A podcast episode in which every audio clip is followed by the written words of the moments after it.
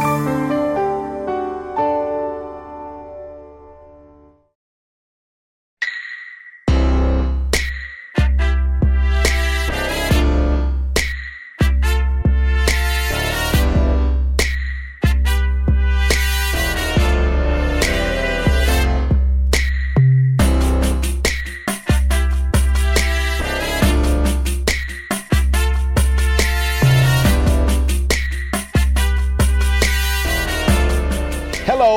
To this episode of HBCU. I'm your host, Dee Brown, CEO. Joining me today are John and Omarosa Newman. Both serve on the advisory board of the Executive MBA program for Howard University. Welcome to HBCU. I'm glad to have you all on the show. So glad to be back on HBCU. So now I know Omarosa, you are a big HBCU supporter and uh, you've graduated from multiple HBCUs, but I want to t- talk a little bit today about the role that you all are uh, serving in at Howard University right now. Yes, thank you for having me back here. I am a proud graduate of Central State University uh, for my undergrad, and I was also an athlete there and served as Miss CSU. um, I went to Howard University for my master's in doctoral studies, and I am currently a student at the Southern University in Baton Rouge Law Center. Wow. And my husband is here. John, we're glad to have you on the show as well. Happy to be here. Thanks yeah. for having me. So tell me a little bit, a little bit about what you're doing at uh, Howard University.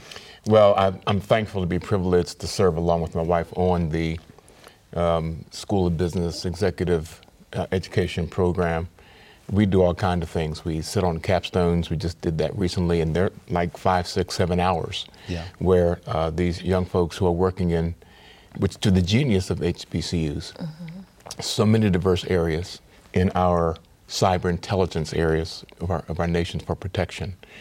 Uh, Amazon, um, Target, major corporations these folks are working in. Right. And it really speaks to the level of excellence of the product that Howard University is putting out. And so we're very proud to be a part of that. And I chair the Ministers Division of the Executive um, Education piece for the School of Business at Howard. And that's where we help ministers make sure to know that all of the necessary ingredients for success in ministry using today's tools are available to them, particularly social media. Omarosa, why is it important for you all to uh, go back and serve in this capacity? I think that uh, each of our HBCUs have given us so much. I often listen in on my husband's classes at Payne Theological Seminary, where he is a candidate for the doctorate degree in ministry. And I listen to his cohort and how much the university gives to them. And because my HBCUs have given so much to me and so much to my husband, we want to give back. Now, of course, we, we donate funds and resources, computers, and that sort of thing to the program. But I also think it's very important for graduates of these great institutions to give back their time right. Mm-hmm. and their resources and mentor young people because they truly are the future. And yeah. so we have to pour into them. But John, now you graduated from a PWI, uh, just as, mm-hmm. as I did myself. Mm-hmm. Uh, why is it important for you to now contribute to an HBCU? You know, honestly, Dave, I didn't realize what I missed until I got involved with an HBCU up close. I began actually as a uh, board of trustee member of Wilberforce University. Okay. Um, under the leadership at that point of Herman um, Felton, who yeah. you know. Yeah, absolutely. And uh, it was a tremendous experience. A lot of the challenges, of course, were around fiscal issues. But I saw there a camaraderie, a community of support that I had never been a part of. Right. I'd never felt that experience as a student, yeah. but I felt it as a trustee board member. And when I had an opportunity to go into the doctoral uh, program, Payne Theological Seminary, located in Wilberforce, Ohio, granted me that opportunity. And the cohort of which my, my wife just spoke, there is a camaraderie. And she warned me, she said, listen, when you get with a cohort, yeah. you, you're, you, you're married for life right, kind of thing, right? right? It's like you're, you're, you're going to be supporting each other for the rest of your lives. And I said, okay, great. It's true. if one of us gets sick, everybody's calling and texting. How are Right. you doing? You know, um, we just have this. We pray for each other. We we just encourage each other. We're there for each other, and I never had that kind of camaraderie. Right. And it's not to be pejorative, you know, towards PWIs, but I just never had that kind of camaraderie Right. that I have at an HBCU, and also never really had the appeal to a historical sense of excellence that I inherited as an African American student. right. And it just unearths that in you in the educational process. I, I would encourage any parent who wants to see excellence in their children, send them to an HBCU. No, I, I agree with you 100%. So, Omarosa, why do you feel that HBCUs are so important uh, to communities of color? You know, you look at historically why HBCUs were important to our community. It, wasn't because we just wanted to create our own institutions. It's because we were not welcomed into PWIs. They wouldn't admit us. Right. And so we created institutions that allowed us to have access to the American dream. And that tradition continues today. You see institutions um, in our community educating more doctors, African American doctors, MBAs, lawyers, uh, politicians, Yep. as we see in, in uh, Kamala Harris. Right. But the reason why it also is a reminder of the greatness that's come out of this institute, these institutions, but also the potential of the students who are currently there. Right. No, I agree with you 100%. Uh, John, historically, uh, as Omarosa talked about, we as a people were not allowed to attend uh, PWIs uh, before uh, segregation, before the end of segregation. And HBCUs were really the only path uh, that we had available uh, to continue our education. Nowadays, uh, options are limitless in terms of where we can go. My question is, why do you feel that African Americans don't lean to HBCUs as much uh, now that we have so many different options available? I think, and that's an excellent question, uh, Dee. I think it is because of the level of opportunity that's available to other schools. And also, in a sense, it goes to some of what I would consider the emotional and social pathology in our community, thinking that we're not good enough. That other schools have something we lack. Now, it is true that if you want to compare facilities, that oftentimes the PWIs have more simply because they historically have gotten more funding. Right. And also, in many instances, they have a more active alumni. Correct. But that active alumni also are in positions fiscally to be able Right. to support them and have billion dollar you know, endowments. Right. So I think that a lot of it is that. But I would also say, though, at the end of the day, there is also a, a lack of understanding of the legacy that we as African Americans inherit as at being in education. As my wife just said, Mary McLeod Bethune starting Bethune Cookman with five dollars. Mm-hmm. You know, Bishop Payne starting Wilberforce with, you know, ten thousand dollar investment and six students. Right. You know, many students don't even know the history mm-hmm. Right. of what what it took to create these institutions. Right. And so I think if they really think hard and long about, you know, where where would I get the best education? Not just where will I get a degree. Because it's, it's more than a degree. Yep. It's a community. Right. I walked on the quad with my wife at Howard. and it was amazing. Yeah, Right. we, we love homecoming at Howard. Yeah. It's, it's a total education, not just a degree. Right. So we know that more than 50% of um, African American kids test below college readiness uh, there's, when leaving high school. And so oftentimes they can't get into uh, PWIs because their uh, academics uh, don't meet the uh, standards. And so many HBCUs offer programs that will allow them to continue their education, and it's more cost effective uh, as well. And so, with that being said, why do you feel that today, more than ever before, HBCUs still play a critical role in educating communities of color?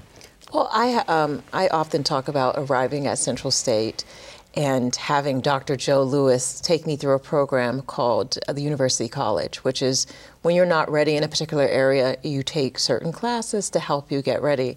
Um, and Dr. Lewis made it very clear that he wanted me to be ready so that I was in a situation to succeed. So he set me up for success by giving me those options and those resources.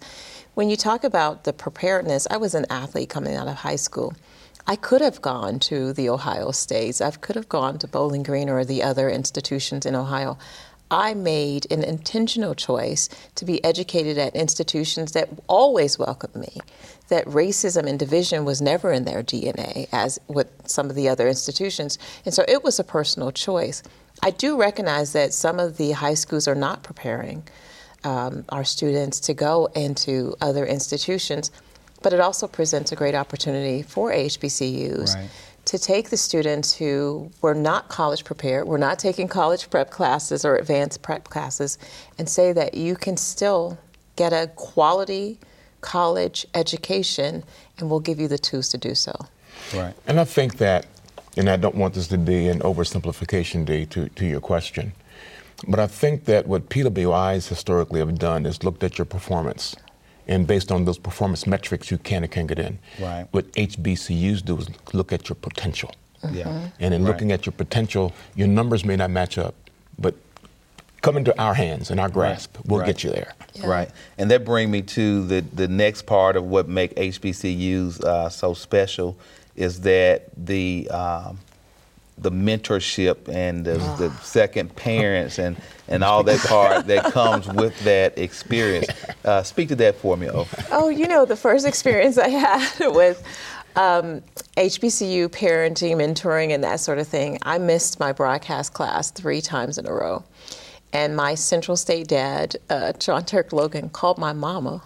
like he called my mother. It was like, you know, they call me Oni. Oni hasn't been in class. Do you know what's going on? She said, I will find out. My mama called me and was like, are you in class? I was like, oh, sure. I'm, I'm heading right to class. She's like, no, you're not. Your professor called me. That's the level of caring and right. mentorship and guidance. They're not going to allow you to fail. You fail. You're not going to fall through the cracks at an right. HBCU. Mm-hmm. Somebody within that institution is going to notice that you're not there. They're going to ring you and ring your parents and say, right. "What's going on?" Why aren't you here? And what can we do to make sure that you get through the entire four years of your time at that school? Right. That's the difference between an HBCU, I think, and other institutions, in my experience. Now, in terms of mentors, and, and forgive me if I go on a little bit because mm-hmm. I have had so many who've touched my lives. Dr. Barbara Williams, when I talked to her about my dyslexia, and how I didn't think I would succeed at the highest levels gave me the tools that I needed to be successful, to manage my uh, my dyslexia, and to excel. And she personally saw fit to make sure that my accommodations are were extended to me by the professors right. without any stigma. I, I can't say that I wouldn't have gotten that at another school, but I certainly got the covering that I needed and the tools that I needed to succeed. And, and I attributed a lot of that to my HBCU mentors. Right. You know, a lot of HBCUs, as you mentioned earlier, John, uh, lack critical uh, infrastructure. Mm. Uh, some of the facilities, uh, you know, are in disrepair, and they don't receive the same level of funding as uh, many PWIs. So, with that being the case, how important is it for alumni to stay actively involved and contribute back to their HBCU? I think it's critical. I really do. And there has to be a sense of conscientiousness that so many people, as my wife said, the whole community, it takes a village, right? A whole village poured into her right. to help her to be successful. A whole village pours into these children. And these professors aren't making a ton of money but they've poured their lives into these children right. to produce maybe for the first time in a household first time graduates of college right. right and it's important for those who go through that process to remember to not get amnesia yeah. to remember the path they have come and to recognize they got to pay it forward yeah. they've got to do something to put in and pour into someone else's life as they've been poured into and to to make a difference, not walk away, Yeah. continue the legacy. Right. So, Omarosa, uh, you currently serve as the vice president of Self Made TV. And I want you to talk a little bit about Self Made TV and how you feel that your HBCU experience helped get you to the place in life where you have accomplished all the things you've accomplished. Uh, you know, be, becoming vice president of Self Made TV, I believe, is a full circle moment. Um, I trained at the Communication Center at Central State University in broadcast. I learned all the ins and outs to be an editor, to be a producer, to be on on air talent. To be able to be a part of Self Made TV, where we get to tell the stories of African Americans, where we get to show content that celebrates our lives, every aspects, the joys, the pains, the ups, the downs, to buy original content like the Chadwick Boseman project that we have coming out that no one else has exclusively mm. available to viewers through the self-made platform. All of the movie options, all of the television options, even gaming. I mean, we have gaming, which really speaks to every uh, age spectrum, all Yeah. the generations. We get to offer that and celebrate a culture that is worth celebrating.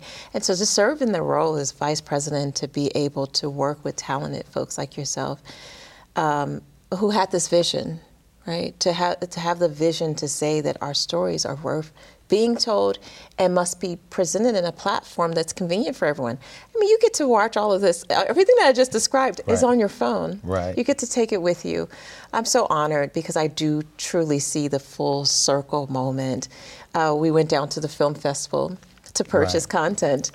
And what would we see? Just a sea of African American HBCU students, film students, Right. serving at, in the role of registration or ushers. I mean, it, was just, you know, you just have to stop and say that, um, you know, God has been good. And, Yeah. and I'm very proud to serve as vice president and to be able to have talked to those HBCU students about self made. Right. I saw myself in them. So, yes, I'm, I'm very excited and honored to serve in that role.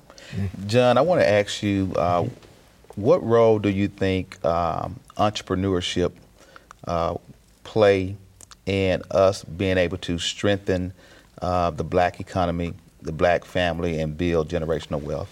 Well, certainly, entrepreneurship is the key. The ability to create businesses that can hire and meet the needs of the community. Oftentimes, when people go come out of college and they graduate and they go off into their careers, they kind of sequester themselves away from the community. Hence, why there's not a lot of support from alumni back Right. to schools. Right. But if there's a certain conscientiousness about the community itself, and if there can be a level of awareness whereby I've got to give back, create jobs, create businesses, pour back into the community, it impacts so much in the community. As a pastor, oftentimes I tell people, a man who comes into my uh, office and just got out of jail, when you backtrack it, well, I was upset. Why were you upset? Well, my wife said something that upset me. Well, why did she do that? Well, we were struggling talking about paying bills. Well, why are you struggling paying bills? I don't have a job. The lack of entrepreneurial opportunity fills jails. Yeah. Businesses can impact that by creating jobs and then creating wealth by creating businesses as a result. Right. It's critical. Right. Omarosa, I want to ask you uh, on a different set of questions. If you had to tell a young family uh, that's getting ready to send their kids off to college why they should consider an HBCU, what would you tell them? I would say to those parents, particularly, that if you send your children to HBCUs, they'll be in good hands. They'll be looked after, not, not just on the academic part, because a lot of people focus on just the grades as opposed to really building productive, uh, accomplished human beings who can contribute to society in a big way. And that's what HBCUs do. So to the parents, I would say they'll be in good hands Yeah. They will be trained to be distinguished young men and women, but they'll be challenged to go back into their community and, like Du Bois, uh, you think of the talented 10th, They'll move forward to advance our culture, but they'll also be challenged to look back, to give back to their communities, and to make a difference in some significant way. I couldn't agree with you more. Jen, how do you feel your role um, at Howard School of Business uh, on the advisory board? How do you feel that role will help impact uh, HBCU students? Oh, absolutely. For one thing, just the ability to help pastors in their roles to learn the latest techniques takes them back into those ministries and communities, uses those things to reach people. And they also are able to say in their own story, you know, some of the things we're doing now are things I learned at Howard University. It says something. Right. I mean, I've had, I've had some kids from my church to become now Bison alum. Yeah. Simply because of the things I right. brought back right. from the experience of the on the executive. We had uh, a little influence on their cho- their choices. Of a little bit because they know they're going to really be taken care of. Right. You know? But if I could just just very briefly, very very quickly, because um, I know time is precious, mention something my wife said. In slavery, we took the leftover stuff, and now the delicacies. HBCUs may not have the best buildings, may not have the biggest budget, but we'll take the scraps and produce geniuses. Right. That's what we do. And, and just uh, to that point, one of the things that you do, uh, Dee, and I, ha- I have to stop to celebrate this, is that you recognize that the infrastructure of these institutions are now failing Right. And what P3 does and comes in to rebuild these institutions so that they are more appealing to right. parents of these students. And when they come to visit the dorm, it's an appealing place that they would want their students to be. And so I really appreciate that and the work that you do with 10 grand for your band and also recognizing uh, student poverty and hunger yeah. right. by addressing those things. I, I mean, these are all essential for business, private sector to give back right. to our institutions. And it's, it's uh, part of our corporate responsibility to set the standards for others to, to follow because what we know is that when we go out and we um, initiate these initiatives within colleges, uh, it encourages others to do the same thing. And so, just some real quick facts. When a parent send their kid off to college, mm-hmm. they want to know they have somewhere decent to stay. Mm-hmm. They want to make sure they have somewhere to eat.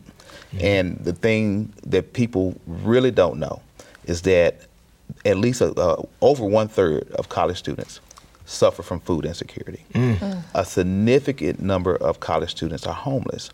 And so when they come to college and they're able to be housed in clean and sanitary, sanitary conditions and they have access to healthy food options, uh, that's paramount to them being able to have the mindset and the mentality uh, and the wherewithal to continue and complete their education because a lot of kids leave college because of the lack of access to those very things. Wow. And so when we go and we're you know, building uh, facilities and, and, student housing and those sorts of things uh, on college campuses, uh, we, we, we view that as essential and critical infrastructure. Uh, when we adopt food pantries mm-hmm. Uh, on, under our Attack on Hunger program and allow kids on campus not to have to worry about where their next meal is going to come yeah. from, and, and they're able to focus on education. Uh, that's that's critical uh, and essential services to uh, that college. And I think that being able to have these programs and fund these programs at colleges around the country, HBCUs and minority serving institutions uh, in particular. Uh, I feel like that's part of our corporate responsibility to give back and give a hand up to allow the next generations of uh, children to come forward and be successful. Yeah. But knowing what I know, you know, from being on the board of Wilberforce, and we had those challenges when I was on the board, every HBCU ought to be knocking on your door yeah. to get yeah. work to you to help meet those needs. Well, you know, it's an education process. And so what we have to do is we have to take the, the, the wins that we can get, mm-hmm. uh, show the case studies, continue to show success stories, and and then I think that in time, mm-hmm. more and more and more uh, HBCUs will, will recognize the benefit of what we do. But as we close this program out, John, I don't want to do that without recognizing the contribution the contribution that you are uh, paying to historically black colleges and universities by serving in the capacity that you, you're serving in at Howard University because what you and Omarosa are doing uh, is changing lives of young uh, people of color. And so for that, I want to award you with our HBCU Lifetime Achievement Award wow. for your commitment to historically black colleges and universities. you. And thank you so much, John. Thank I you. appreciate you being on the show. Omarosa, as always, thank you for joining us on this episode. And to my viewers, thank you for watching this episode of HBCU. And remember, without you, there's no me.